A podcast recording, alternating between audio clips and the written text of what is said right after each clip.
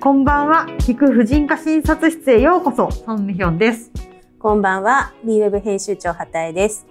今週は今、リー読者の中で最もホットな話題と言っていい性教育についてお話ししていきたいと思います。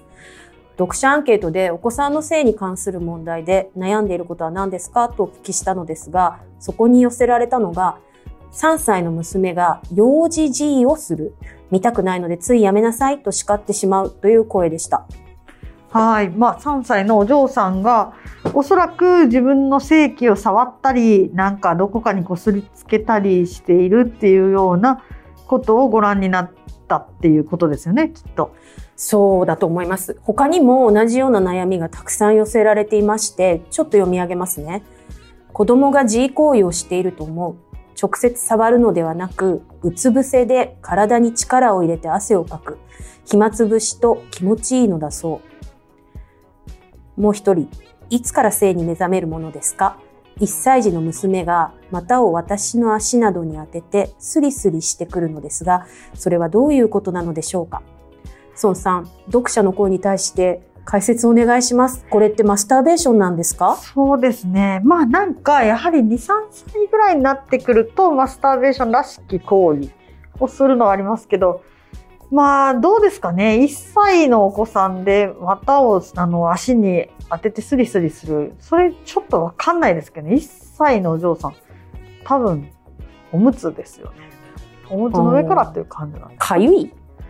うん、なんかその辺も、まあその、読者の方のお声の中には、まあ気持ちいいっていうふうにお子さんがおっしゃってるっていうものもあるし、そうではないものもあるので、まあちょっと一概には言えないんですけど、基本的にお子さん、小さいお子さん、2、3歳のお子さんでも、マスターベーションはします。そうなんですね。うんそれはなんかこうしてると気持ちいいっていう、あの、なんか本能的なものなんですか？そうですね。たまたま触って気持ちが良かったとか、うんうん。そういうので、はい。あのーまあ、定期的にしたりする子も多数いて、うん。全然多分大人から見るとすごい恥ずかしい。マスターベーションイコールいかがましいみたいに思ってると、うん。お母さんやお父さんが、うんうん。うわーって思うと思うんですけど、子供にしたらなんか自分の体の一部分を触ってるだけで、別に気持ちいいから触ってるんだし、そんななんか親目線ですごい恥ずかしいから必死の形相で止めちゃうみたいなことを、まあ、しなくてもいいかなと思いますけどうね。んなんかね、それだけ多分、あの、こうやってあお悩みを寄せてくださる読者の方っていうのは、お子さんをよく見ているし、気を配ってらっしゃるんだなって思うけど、じゃあそこは過剰な心配かもしれないってことですか？まあそうですね。基本、まあ実は本当によくあるご相談なんですけどあ、そうなんだ。うん。で、あのーまあお子さんには人前でしない方がいいプライベートゾーン。そっか。をプライベートゾーンがここで聞いてくるんですね。そうなんです。うんうん。プライベートゾーンを人前で触ったりはしない方がいいよっていうことは教えた方がいいけど、その行為自体無理やりやめさせる必要は全然ない。なんか私の友達の家では、あのーその、お子さん、お嬢さんが、まあ3歳とか4歳とか。で、そういう、こう、ずっと触ってて、もう、長い間触ってて、で、最後汗だくになって、すっきりした顔で、あの、リビングにやってくるみたいな。それ、それを、なんか、おまた体操っていう、うんうん。あのー名前をつけて。で、ああ、もうなんとかちゃん、またおまた体操ね、みたいな感じで、その行為自体がもう家族の中で市民権を得てるみたいな。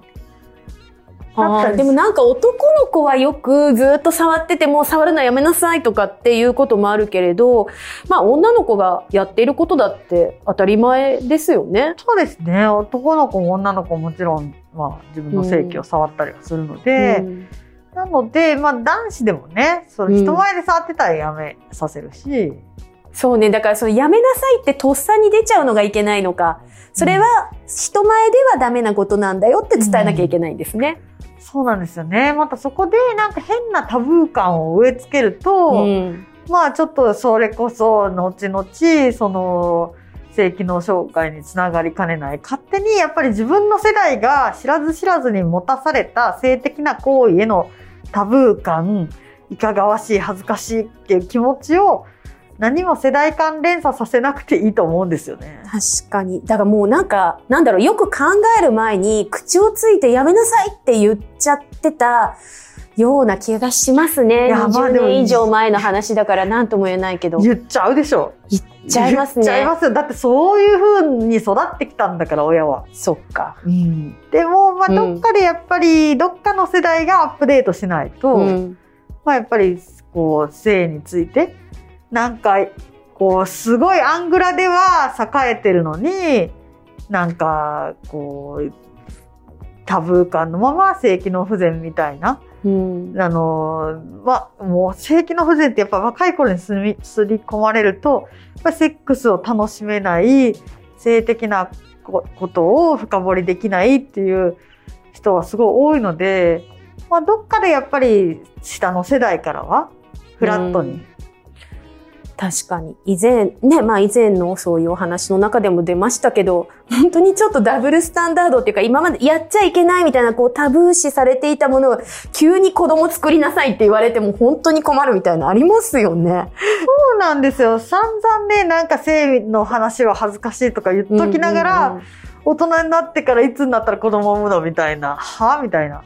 なので、やっぱり、やっぱり子供って親からの影響ものすごい大きいですからね。うんなんか変な風にすり込んじゃわないように、あの子供を持ったことをきっかけにアップデートしてくださるといいかなと思うんです。まあそういう意味ではね、どんどん今、まあリーも含めて性教育の話をいろんなところでさせていただいていますけれども、まあ孫先生のような方がたくさんあの発言してくださって、私たちがアップデートする機会をいただいているっていうのはすごいありがたいことで、世代間連鎖はここで断ち切りたいものですね。そうなんです。ただ、まあ、性教育、今なんかすごいブームで、うんなんかいろんな性教育の、なんか、親玉みたいな、親玉とか、なんかいますけど、まあなんか時々、なんかちょっと、こう、どうかなっていう人もいるので、うんうんまあ、その辺はですね、あの、リーのお眼鏡をちょっと信じたいところですけれども、頑張ります。頑張ってください。いや、でも、そうなんですよ。だからその、本人っていうか子供の気持ちを尊重して、きちんと性教育ができるようにそうですしていきね。たいなって思っているので、まあ結果だから今回このマスターベーションは、見たら、その、なんかこう、脊髄反射みたいにわーって怒ったりとかするんじゃなくて、それはもう見、見なかったじゃなくて、まあ、温かく見守ればいいんですかね。そうですね。まあもちろん、例えば家の外とかでしてたら、うん。まあそれはちょっと誰、なんかね、他の人が見てるかもしれないからってやめさせるのは大事だし、うんうん。なのでやっぱりまず子供の立場、なんか性教育とかまあ教育もそうかもしれないですけど、やっぱり教育者目線じゃなくて受け取る人目線にならないとダメな面が多いと思うんですよ。はい。だってただ自分の体触ってたのにお母さんがめっちゃすごい形相で怒ったとかプラスになるわけないじゃないですか。まあ、それされたら絶対隠れてやるようになりますまよね。あそうですね。うん。まあそうやって隠れてやってる人がいっぱいいて、もちろん隠れてっていうか人目につかないところでやるべきものなんですけど、うんうん。やっていることも、だから、ね、あの、そうです教えずにっていうか、まそうですね。なんか大きくなってね、なんかエロ本がお母さんに見つけられて自分の机の上に置いてあったとか、そんなん見つけ、あんた見つけ、見つけたわよって、そんなね、年頃の子供がエロ本とか読むじゃないですか。いや、そうですよ。もちろん、通る道ですよね。ねその置かれてもね、みたいはなところもあるので。はい。まあその辺はですね、あのーやはりちょっと自分が恥ずかしいというふうに刷り込まれてきたことをもう一回ちょっと、まあ子供の人生にとってどういうのがいいか考えて接するようにしていくしかないかなと思いますね。そうですね。なんかどんな世代に対しても、もちろん子供に対して教育することも必要だけど、自分たちもいつでもそうい冷静に対応ができるように、自分の教育も必要ですね。なんか性教育って自分への教育でもあるんですね。いや、まあ本当に、まずは自分が学んでからじゃないと人に教えられないと思うので、うんぜひ D の方で頑張ります。はい、頑張ってください。まあ、そんなわけでこちらのご質問、お悩みに対しても性教育どんどんあの取り上げていきたいと思いますので、これもメールください。よはい、お待ちしてます。ろしくお願いします。